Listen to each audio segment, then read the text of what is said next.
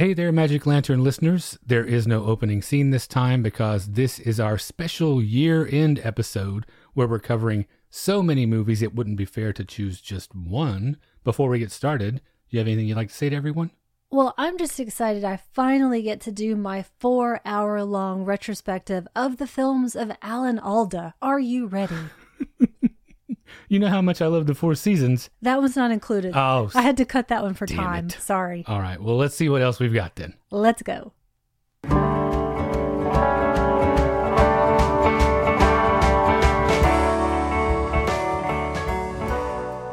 Welcome to the Magic Lantern Podcast, an ongoing informal discussion of the films we love and the things we love about them. I am Erica Long. And I am Cole Roulain, and this is a special episode this time around. We are at episode 121 today, and this is our 2019 edition of our annual Ants in Your Pants extravaganza. This is our year end celebration of the films that were our favorite discoveries, our favorite first time watches, and we each came up with a list of our top 10 for the year. I've got mine arranged in chronological order of release. How do you have yours set up? Same for me. Is there anything that you want to talk about in particular before we get into this? Well, as always, it was a great crop to choose from and really difficult for me to narrow down to just 10. I had over 20 in my raw list. I don't know about you. Mine was significantly limited, and I'll get to that at my wrap up as to why I feel like that was. Any big trends or commonalities in what you saw this year? I'll save it after we go through them. Ah, got it. Well, since we're doing chronological, I guess the oldest maybe goes first. My very first one is 1933. How about you? My earliest is 1959. I Okay. started way later. Okay, well, then I'll start with mine then. And my first choice is Lot in Sodom from 1933, and that's directed by James Sibley Watson and Melville Webber, two very 1933 names. It stars Friedrich Haak, Hildegard Watson, Dorothea House, and Louis Whitbeck, and it's an experimental silent short for the most part, based on the biblical story of Sodom and Gomorrah, with an emphasis on the Sodom part of things Whoa, ooh la la. if you know what I mean. This is the same filmmaking team that had shot an adaptation of Poe's Fall of the House of Usher five years previous, and this really made a big impression on me for a couple of reasons. The first is how striking it is with its visual imagery. All of those expressionist touches that they used for Fall of the House of Usher were just multiplied and refined. It felt like this really is a film for cinematographers you can feel how they were grasping for innovation with multiple exposures, incorporating miniature models, so you know I love that, with life size sets, along with various other cinematic tricks that were then in their infancy. It's only slightly more concerned with relaying an actual coherent traditional narrative than Fall of the House of Usher, and what stands out about that is the second thing that got my attention this juxtaposition of the biblical tale with its really frank treatment of sexuality. When you see it, I think you will be surprised. There is a shocking amount for the time, I think, of nudity and especially homoerotic activity, even for a pre code film. It essentially starts with as close as you can get to a gay orgy as you could put on screen in 1933. And it also makes the behind the scenes stuff a little bit more interesting in this one, too. Watson said that the composer for this film, Alec Wilder, was actually responsible for a lot of the casting, and that he was especially skilled at coaxing that right facial expression, and that he put the whole crew in a good humor. Behind the scenes, indeed. Yeah. And while the credited composer was doing that, a different musician actually composed the score, and one of the set designers was also contributing to the casting at the same time, with Watson saying that it was he who, and I quote, brought us our leading sodomites, two uninhibited and extremely handsome young men from the Polish community, unquote. I feel like I'm hearing the story of Cabaret Yeah. somehow. I'm not sure what was going on on the set, but the film that they actually turned out is very impressive. What's your first choice? Now, this was all because of you. And my first choice is Good Morning from 1959, directed by Yasujiro Ozu, with Keiji Sada, Yoshiko Kuga, Chishu Ryu, and Kuniko Miyake. So, this ended up being my first Ozu. Really? Yes. I don't think I realized that. Well, I think it was you. I mean, we're going back months at this point, mm-hmm. so you probably don't remember, but I think it was you that suggested that I start here. And I'm kind of mm. wondering why. Maybe it's exuberance. It looks so great. Maybe Yeah. the sibling dynamic. It's coming back to me now that that's why I recommended it. I think it's a nice easing into Ozu that still gives you the great overview of a lot of his normal themes. which I'm sure I will find more about as I get more into his catalog. Now, Good Morning is the story of two young boys who stop speaking in protest after their parents refuse to buy a television set. It makes me smile just when you describe it when I think back about it. Absolutely. It's incredibly heartwarming and also very, very funny without being pandering. Now, this was his second film in color, which is really surprising to me. And evidently, as I was reading more about this, it's the film that looks least like his other films. So, again, something for me to explore. And it's incredibly interesting to watch this view of the world through a child's eyes as we are contemplating our tendency as adults to fill up spaces and conversations with meaningless small talk. I absolutely love this, and I can't wait to get more into the catalog. Well, I'm going to back it up a few years again, and my next choice is The Baker's Wife from 1938, and that's directed by Marcel Pagnol and starring Raimu, Ginette Leclerc, and Fernand Charpin. And it's about a small village that is thrown into chaos when the baker's young wife runs off with a younger man, and the baker, in his despair, is no longer tending to his ovens, so no one in the village can get their bread. This narrowly escaped being on my list as well because we saw it and loved it. Yeah, another year, another wonderful Marcel Pagnol discovery that we were lucky again enough to see on the big screen. And Pagnol shows up on my list again later in another capacity. And while this doesn't quite have the same joy and epic emotional scope of the Marseille trilogy, but how many things do, to be fair, that's a bit of an unfair standard to hold anything to. On its own, this is marvelously entertaining and still gave us a bit of that emotional roller coaster. If anything compared to that, this maybe feels a little more lived in because of the literal and figurative size of the Marseille trilogy. Those films, I think they can sometimes feel like the characters are metaphors rather than individuals. This keeps its focus narrow enough that I pay more attention to the characters' idiosyncrasies and how they function as people instead of as larger symbols. It's also a little less forward thinking in terms of gender relations, but I find it a little superior in terms of the depiction of the interconnectedness of life in the village.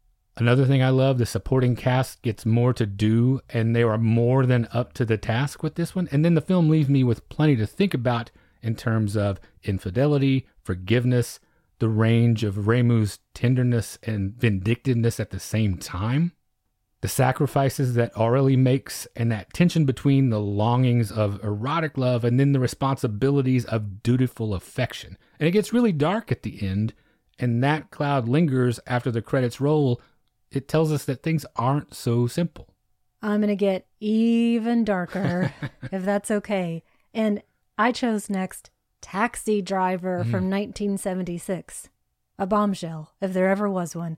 Directed by Martin Scorsese with Robert De Niro, Jodie Foster, Cybill Shepherd, Peter Boyle, and Harvey Keitel.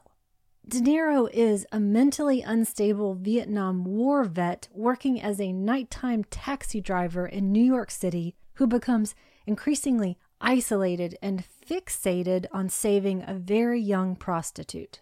So, how did it take me so long to see this? That's a question I'll ask myself over and over again. I don't know. This is one of those perennial, if it's on anyone's list of, I can't believe you haven't seen this by now, it's got to be one of the top 10 of those. I probably was holding off. I'm not sure that I thought I would be ready for it.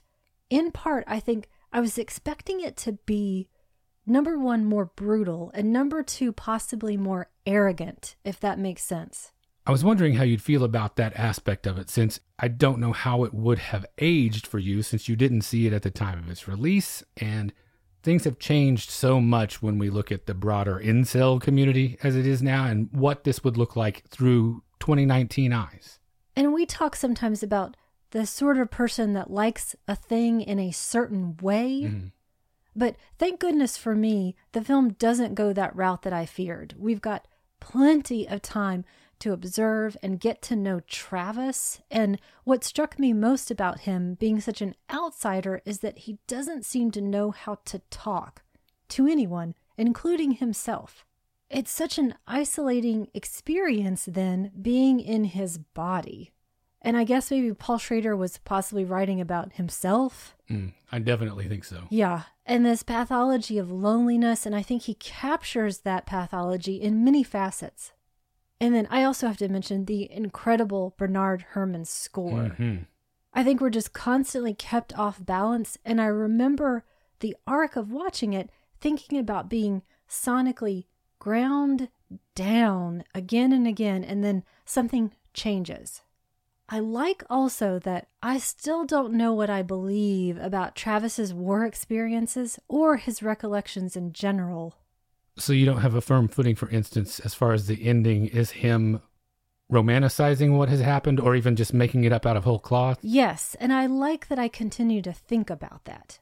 Okay, well, step back three decades with me again for this one. And I think this is one that also could have easily ended up on your list. My number three is The Black Raven from 1943. And that's directed by Sam Newfield, starring Lantern favorite George Zucco, Wanda McKay, Byron Foulger, and Glenn Strange. And it's about a group of travelers that are forced by bad weather to congregate at a mysterious roadside inn, and not all of them survive the evening. This is the latest addition to my ever growing list of favorite dark and stormy night, quote unquote, movies. It's more like the old dark hotel than the old dark house. And it has some of our definite genre favorites involved. First and foremost, George Zucco. He is quickly becoming one of my favorite genre character actors of the 30s and 40s. And this is a bit of a departure because he has the main role here, which we don't often see. No, he's either usually the villain or a lesser, more sinister side character. For instance, he played Dr. Moriarty opposite Basil Rathbone's Sherlock Holmes.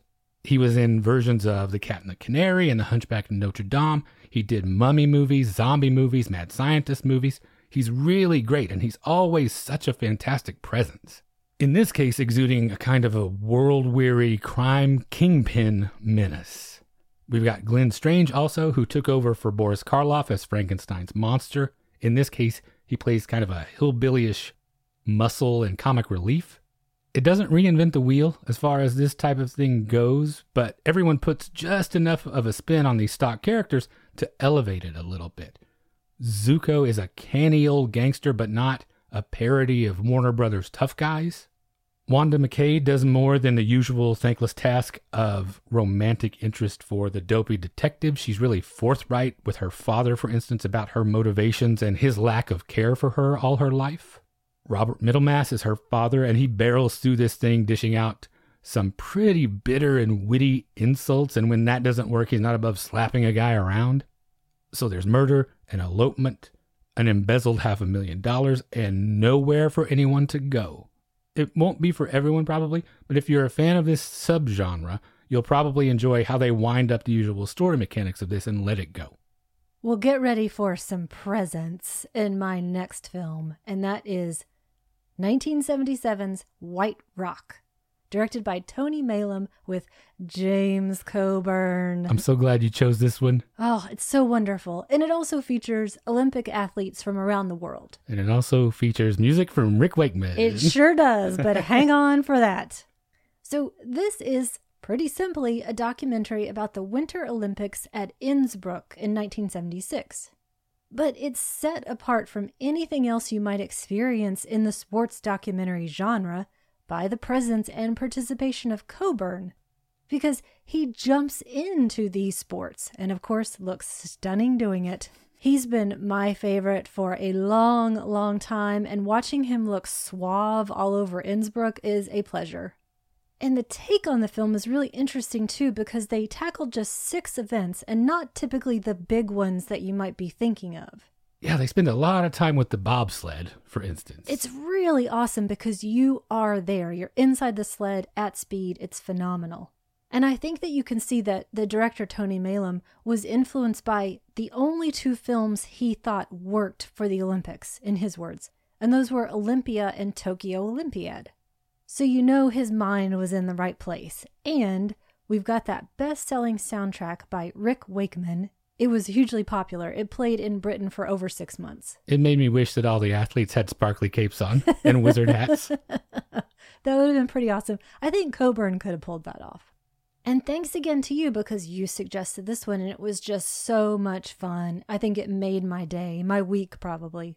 Back in time we go again for my number four, and that is Panique from 1946, directed by Julien Duvivier, another one of our favorites and starring Michel Simon and Vivienne Romance. And it's about the murder of an elderly woman and the scheming of the murderers to deflect suspicion onto an innocent man who lives in the same courtyard who happens to know the details of who committed the crime.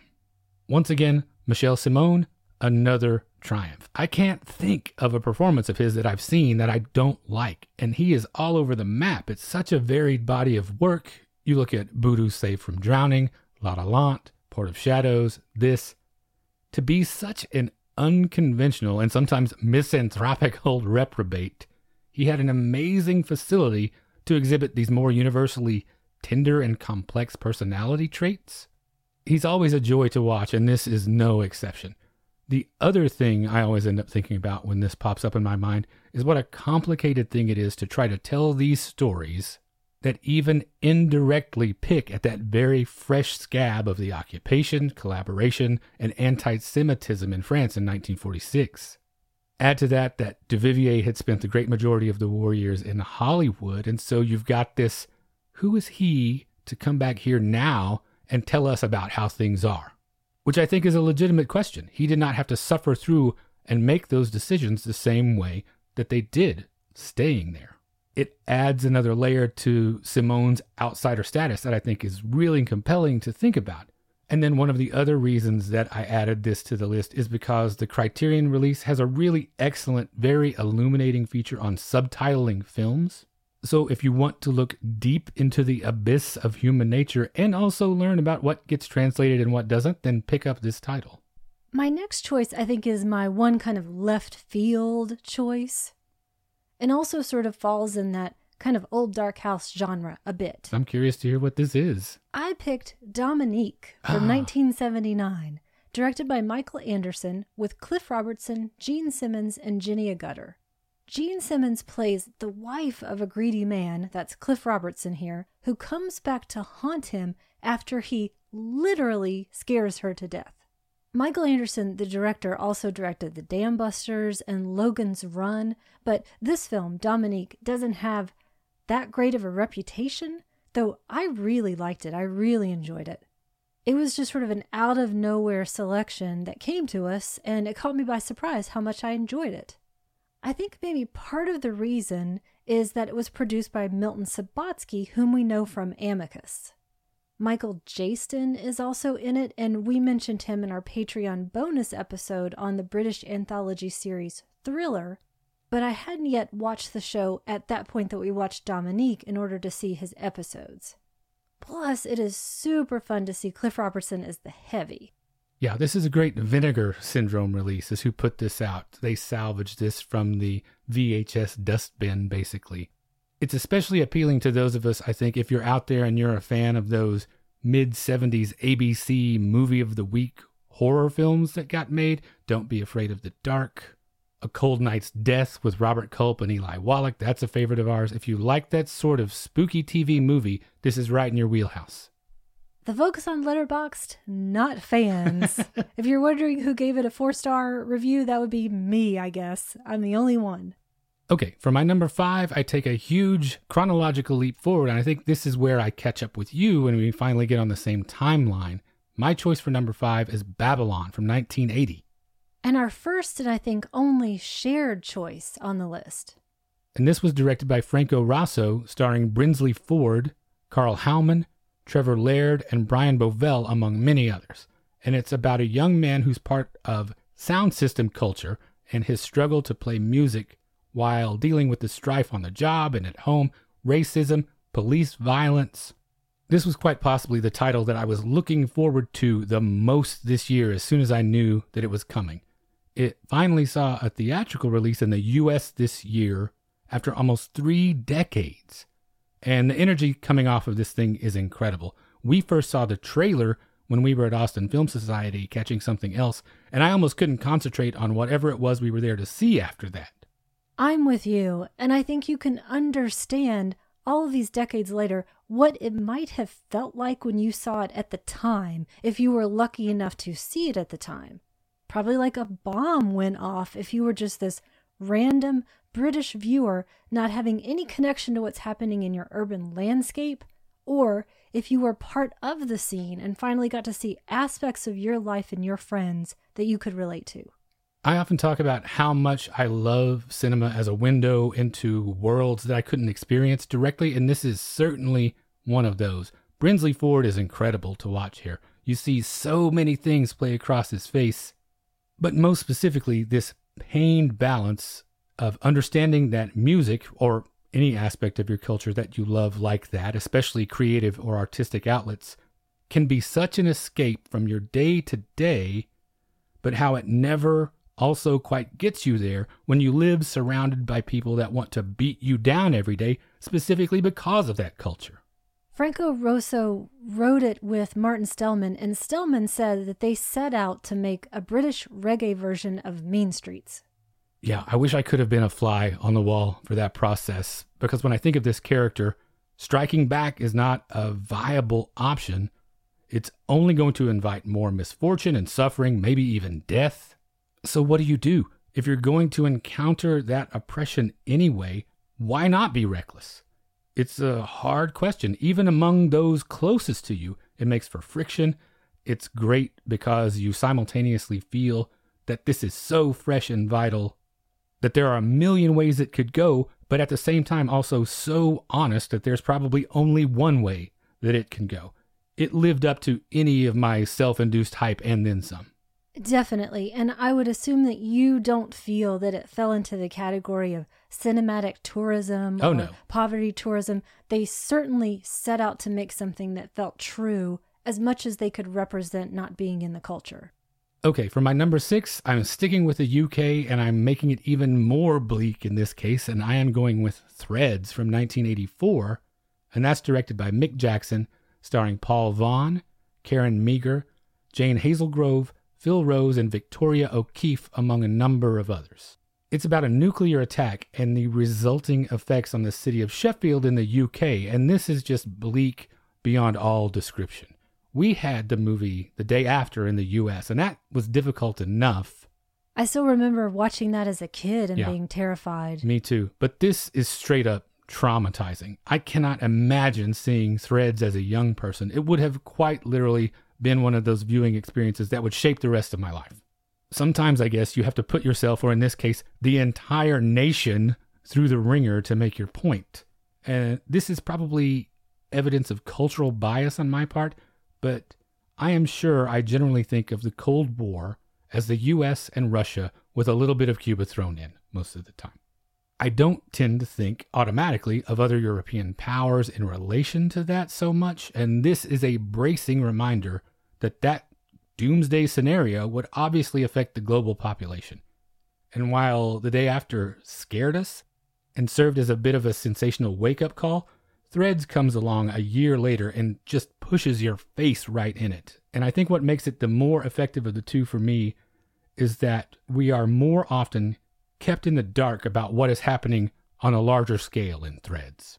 So, do you just feel completely in limbo or hopeless most of the time? It's more a point of it puts us in the mind of the average person on the street.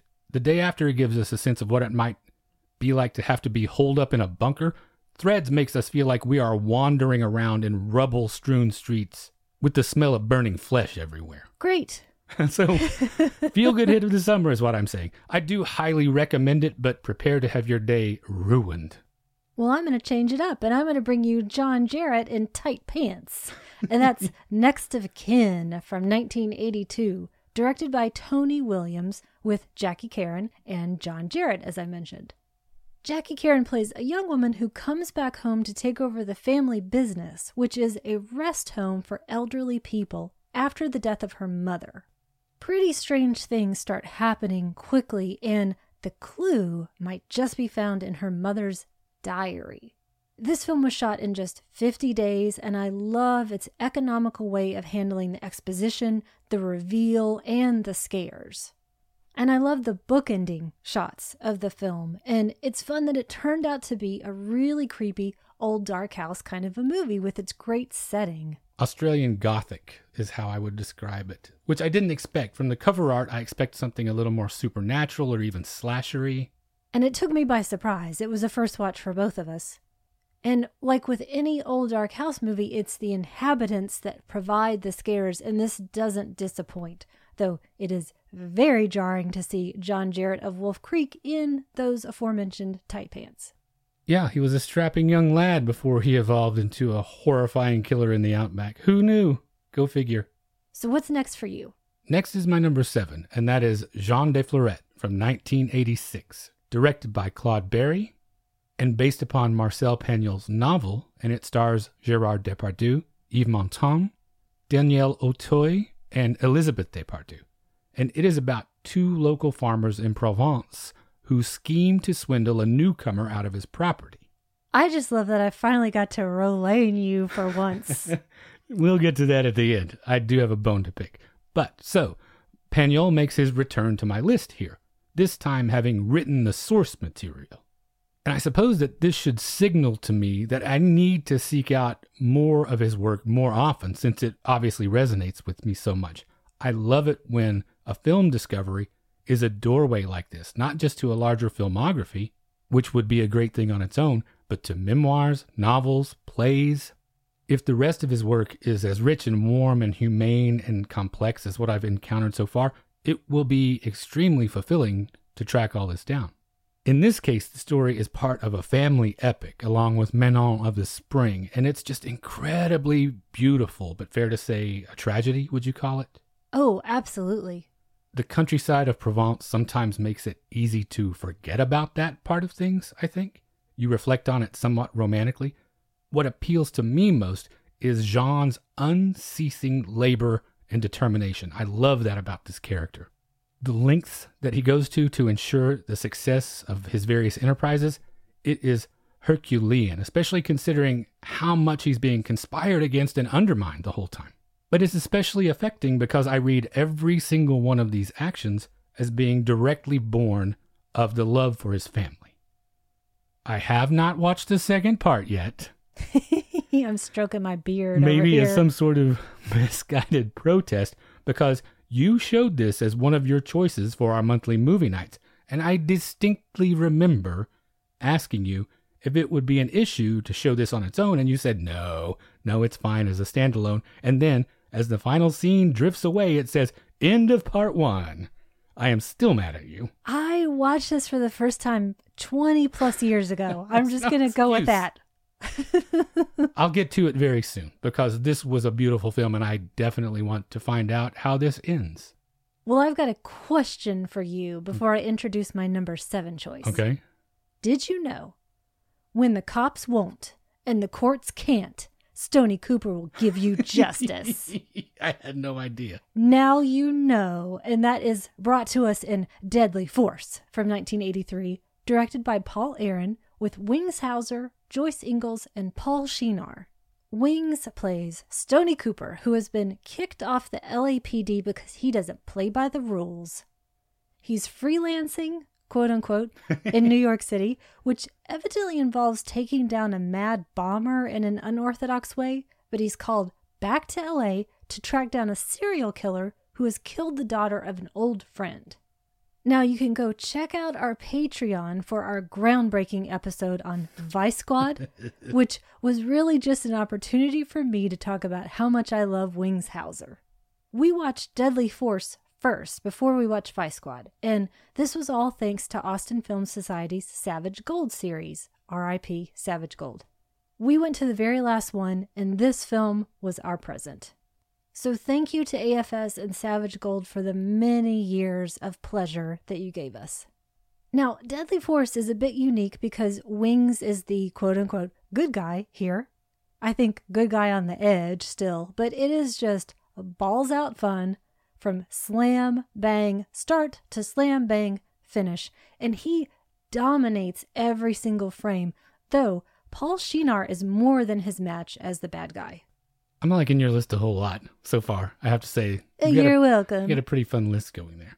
My number eight is another thing that I was looking forward to for a long time, and that is The Inland Sea from 1991.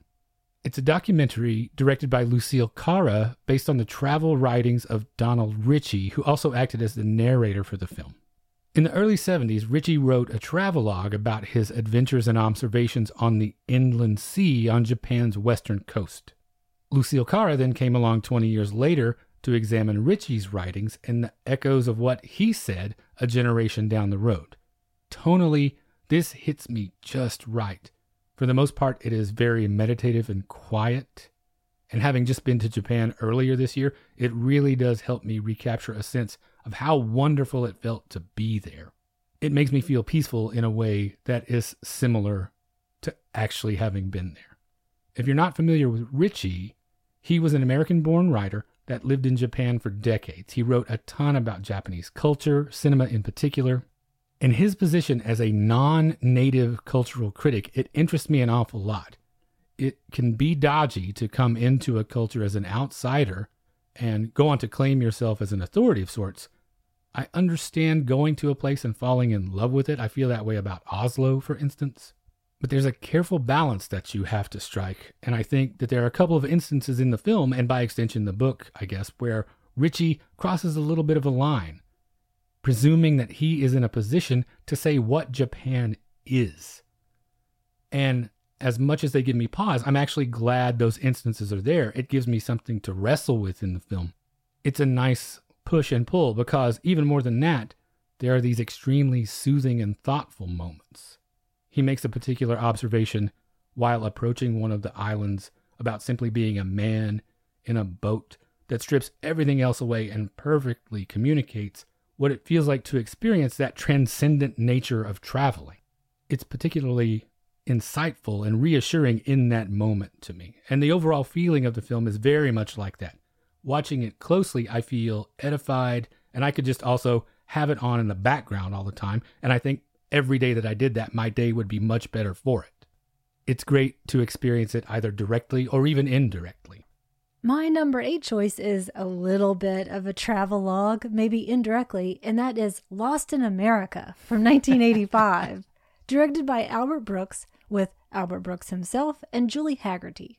Brooks and Hagerty play successful yuppies in LA who decide to drop out of society and take a cross country trip in a Winnebago. But it becomes clear that they really can't drop out of society because they are society. Now, this year you filled in some great Albert Brooks blanks for me, this and modern romance, and I'm so glad. By the way, Brooks co wrote this with Monica McGowan Johnson. He also co wrote Modern Romance with her. The big surprise to me first, it was no surprise how funny it was because I was expecting that. The big surprise was how great Julie Hagerty is because her part is so substantial. I tend to think of her a bit as kind of breathy and not relatable to me. She's super underrated, I think. I, I totally agree. She completely shines here, and I was glad to see that other dimension. I think you can also tell that for the shoot, the cast and crew traveled in two Winnebagos, shot on location in just 45 days.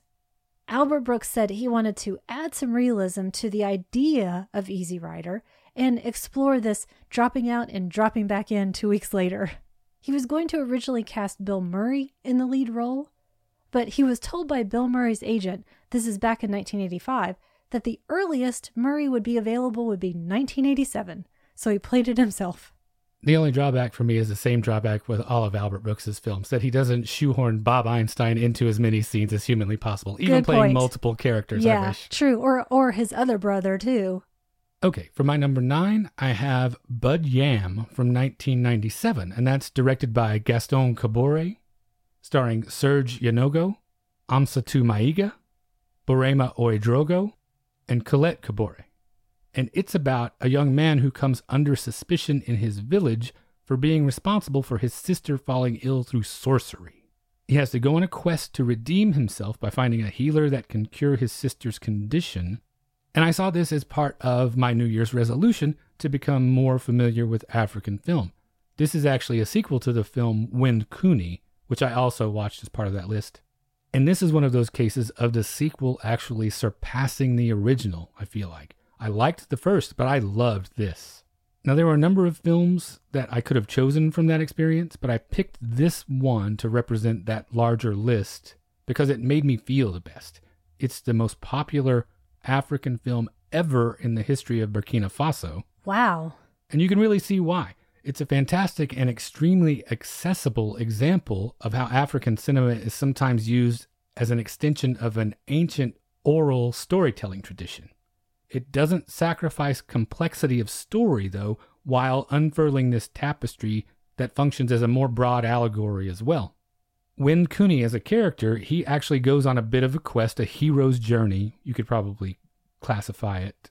And he is in this perilous position also as an adopted outsider in his village. So, along the way, he's grappling with questions of individual identity and authenticity within a larger African culture. It's really incisive about traditional gender relationships in the culture. And I think it goes far beyond the broad strokes that you typically think of with material that's presented as a fable or as belonging to that oral tradition. Plus, it's not oppressively heavy, which can sometimes be hard to avoid with the more prominent African films from the same time period. It's a good story, movingly told, and you get your happy ending too. My choice for number nine, I think, ended up being maybe the favorite thing that I saw this year, and probably the top of this list if I had to rank it. And that is Kiki's Delivery Service from 1988.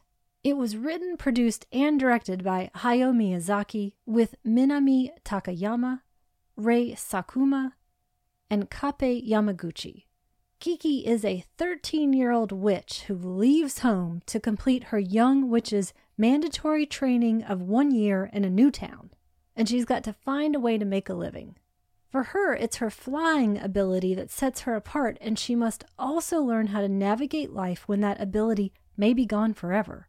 So, up until we saw this on the big screen just a couple of weeks ago, I had My Neighbor Totoro in its place. This was actually really the Studio Ghibli year for me. And if Totoro kind of feels like your film, this one feels like mine. I feel like I've been waiting my whole life to see this, and I just wish I had had it as a 13 year old. By the way, I was 13 years old when this came out, and I still missed it. If I had seen it, I definitely would have left home to try my fortune.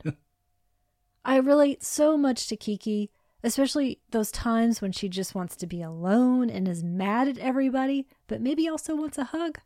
I also love the European setting, and this, of course, is going to be beautiful. That I'm sure goes without saying if you know Miyazaki just a beautiful home run for me. It made me so happy. I left with such a huge smile on my face.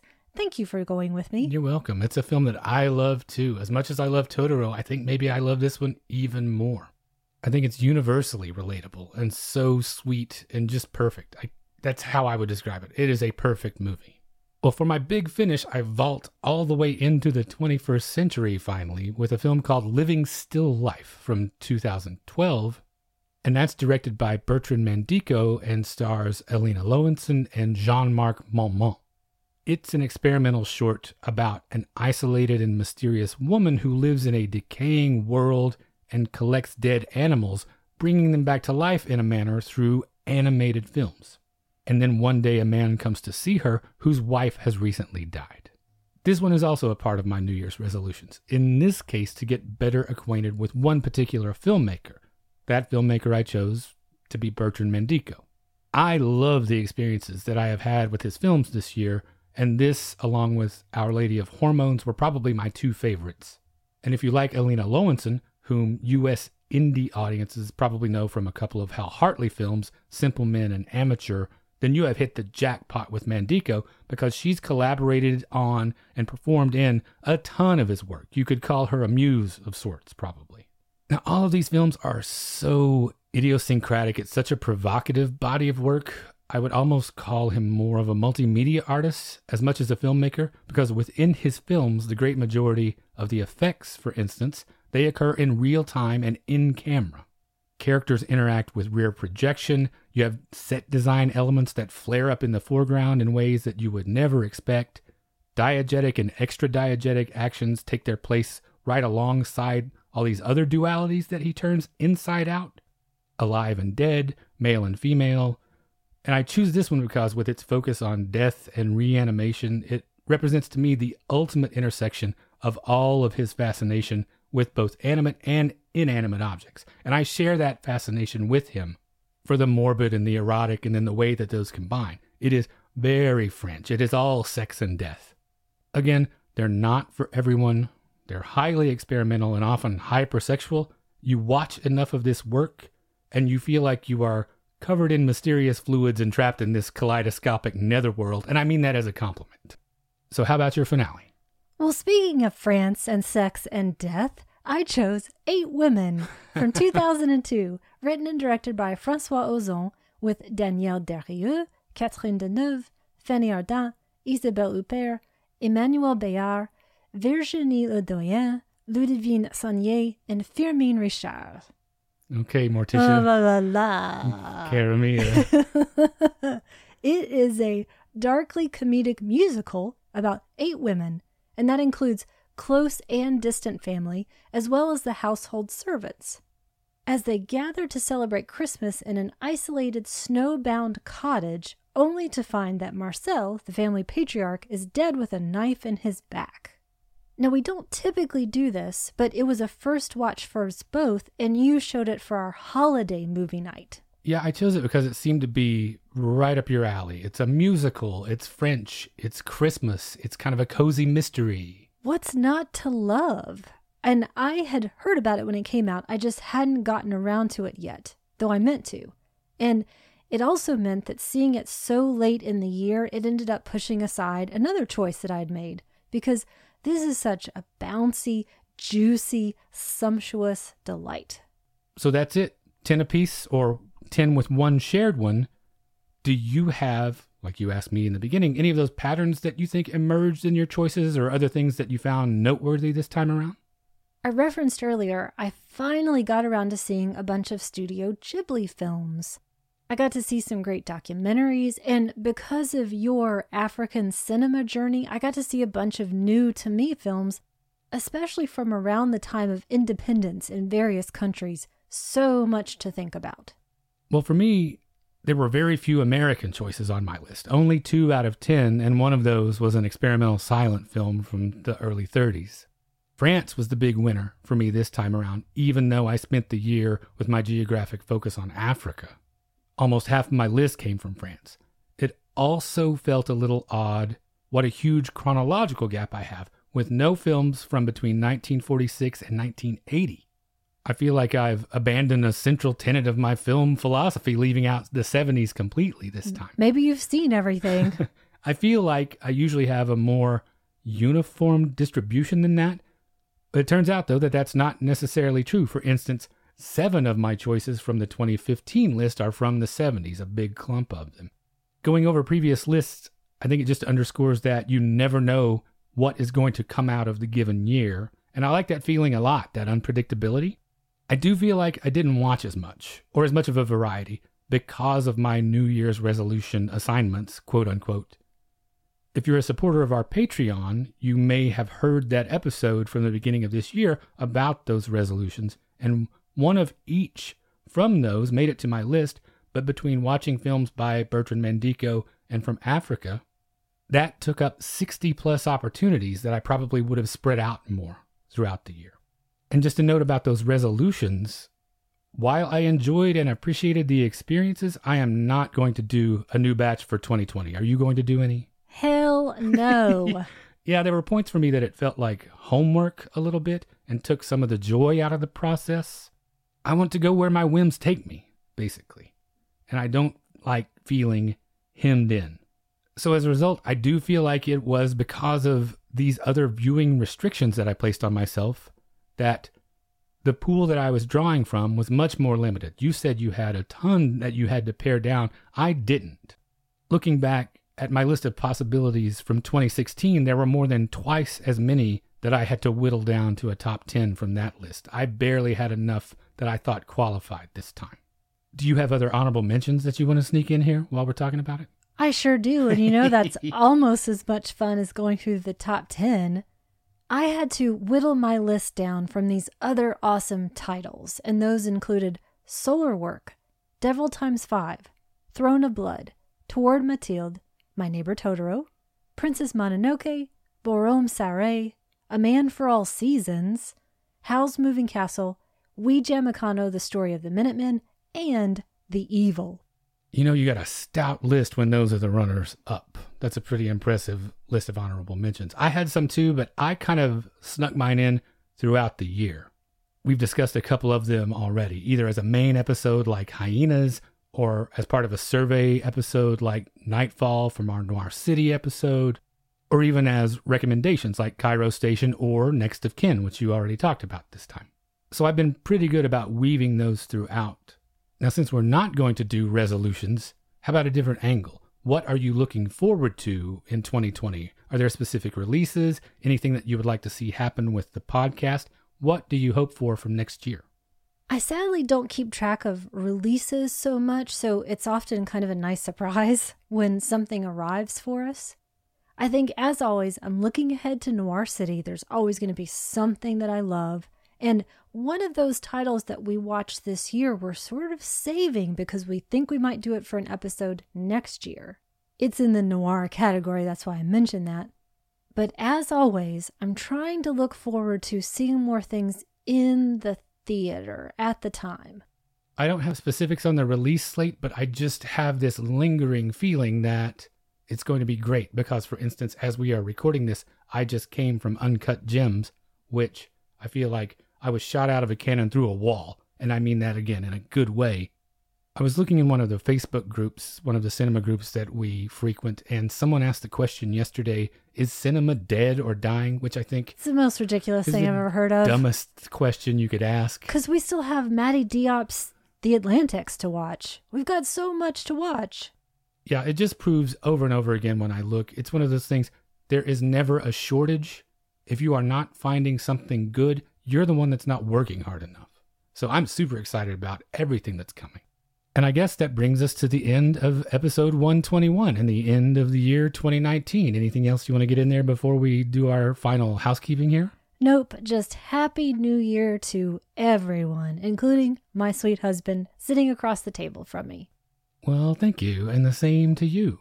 And if you're out there and what we do here is valuable to you, and you would like to support that, we would certainly love for you to check out our Patreon at patreon.com slash magiclantern.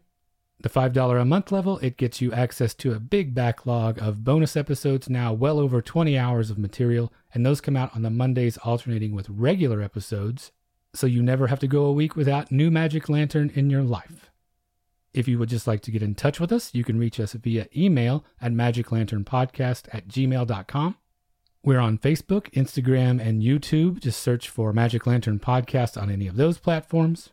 We are on Twitter at lantern underscore cast, and this is where I usually do our regular shout outs. But since this is our end of the year show, I just wanted to say thanks to everyone. Thank you if you are listening right now. Thank you for listening throughout the year.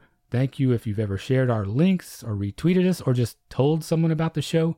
We appreciate all of that because word of mouth is truly how we grow. We don't spend anything on advertising. So if you're helping us by sharing the show or talking about us, please make sure to tag us so we can acknowledge you and say thanks. We're on Apple Podcasts, Google Play, Stitcher Radio, and Spotify. Just about anywhere you get your podcast, you can find us.